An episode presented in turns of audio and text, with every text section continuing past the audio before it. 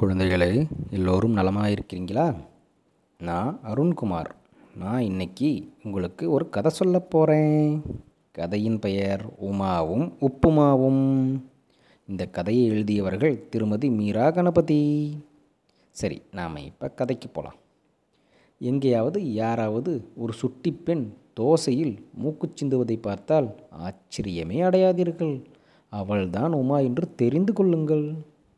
எல்லோரும் சொல்வது போல அவள் மிக மிக நல்ல பெண்தான். ஆனால் அவள் மிக மிக நல்ல பெண்ணாக இருந்தாலும் அவளிடம் ஒரே ஒரு கெட்ட பழக்கம் இருந்தது. அது என்னவென்றால் உமாவுக்கு காலை சிற்றுண்டியுடன் விளையாட மிகவும் பிடிக்கும். அவளுடைய அம்மா பார்க்காத போது சிற்றுண்டியை புத்திசாலித்தனமாய் எப்படியோ மறைத்து மாயமாக்கி விடுவாள். அப்படித்தான் அந்த தோசையும் கைக்குட்டையானது. அதை அழகாக முக்கோணமாக மடித்து கைக்குட்டையாக்கி பள்ளிச்சீருடையில் குத்தி கொண்டாள். அம்மா காலை சிற்றுண்டிக்கு வடை செய்தால் அதை விரல்களில் மோதிரம் போல் மாட்டிக்கொள்வாள் அவள் பல விலை மதிப்பற்ற வடை ஆபரணங்களை அணிந்திருக்கும் ராணி போல வலம் வருவாள். போண்டாக்கள் மேல் அவளுக்கு ஆசையே இல்லை.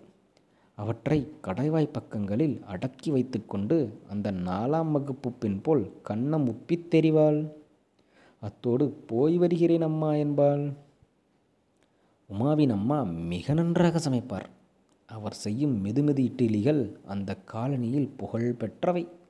ஆனால் உமாவுக்கு அம்மாவின் சமையல் மீதெல்லாம் அக்கறையே இல்லை. அந்த மிகவும் மிருதுவான இட்லிகளை அவள் தன் சீருடையின் பைக்குள் திணித்து கொண்டு அதை மெத்தையாக்கி பள்ளிப்பேருந்தில் அதன் மேல் உட்கார்ந்து கொள்வாள். ஊத்தாப்பம் அவள் தொப்பியாகிவிடும். பொங்கலோ அவள் செல்லப்பூனை மல்லிகைக்கு ஊட்டப்பட்டுவிடும். அவளை எந்த யுக்தியாலும் காலை சிற்றுண்டியை சாப்பிட வைக்கவே முடியவில்லை. ஆனால் இன்று அவளுக்கு ஒரு பிரச்சனை. அம்மா இன்று நன்கு குழைய வேக வைத்த ரவா உப்புமா செய்து உமாவுக்கு விருப்பமான தட்டில் போட்டு கொடுத்தாள். உமா இந்த உப்புமாவை என்ன செய்வாள்? இதை தோசை போல் சீருடையில் குத்தி கொள்ளவும் முடியாது. அப்படியே குத்தினாலும் அது நிற்காது. மோதிரம் போல் போட்டுக்கொள்ளவும் முடியாது. அது விரலில் பொருந்தாது. வாயில் அடைத்து வைத்து கொள்ளவும் முடியாது. அங்கே அது கரைந்து விடும் இதை மெத்தையாக்கவும் முடியாது. அதற்கு அது சரி வராது. தொப்பியாக அணிந்து கொள்ள முடியுமா? முடியவே முடியாது. இது விழுந்து விடும் பூனை மல்லிகைக்கு கொடுக்கவும் முடியாது. ஏனென்றால் பூனை மல்லிகைக்கு உப்புமா பிடிக்காது என்று எல்லோருக்கும் தெரியும். இந்த உப்புமாவை என்ன செய்வது என்று யோசித்து தலைமுடியை பீத்து கொண்டவாறே வேறு வழியில்லாமல் ஒரு தேக்கரண்டி உப்புமாவை வாயில் போட்டுக்கொண்டாள் ஐயா வாயில் ஏதோ ஒன்று சுவையாக கடிபடுகிறதே. ஆஹா உப்பிட்டு நெய்யில் வறுத்த முந்திரி பருப்பல்லவா இது? மற்றும் ஒரு முந்திரி பருப்பு கிடைக்கும் என்ற நப்பாசையில் இன்னொரு தேக்கரண்டி உப்புமாவை வாயில் போட்டாள். ஆனால் நறுக்கென பல்லில் கடிப்பட்டதோ ஒரு சுவையான கேரட் துண்டு. இம்முறை என்ன கிடைக்கும் என்று யோசித்தவாறே உமா இன்னொரு தேக்கரண்டி உப்புமாவை வாயில் வைத்தாள்.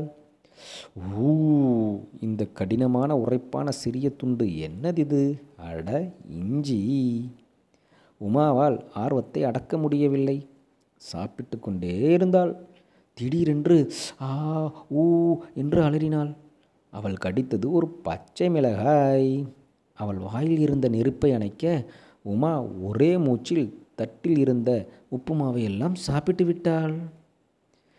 நெருப்பு ஒரு வழியாக அணைக்கப்பட்டது. அது மட்டுமா? அவள் தட்டும் காலியானது.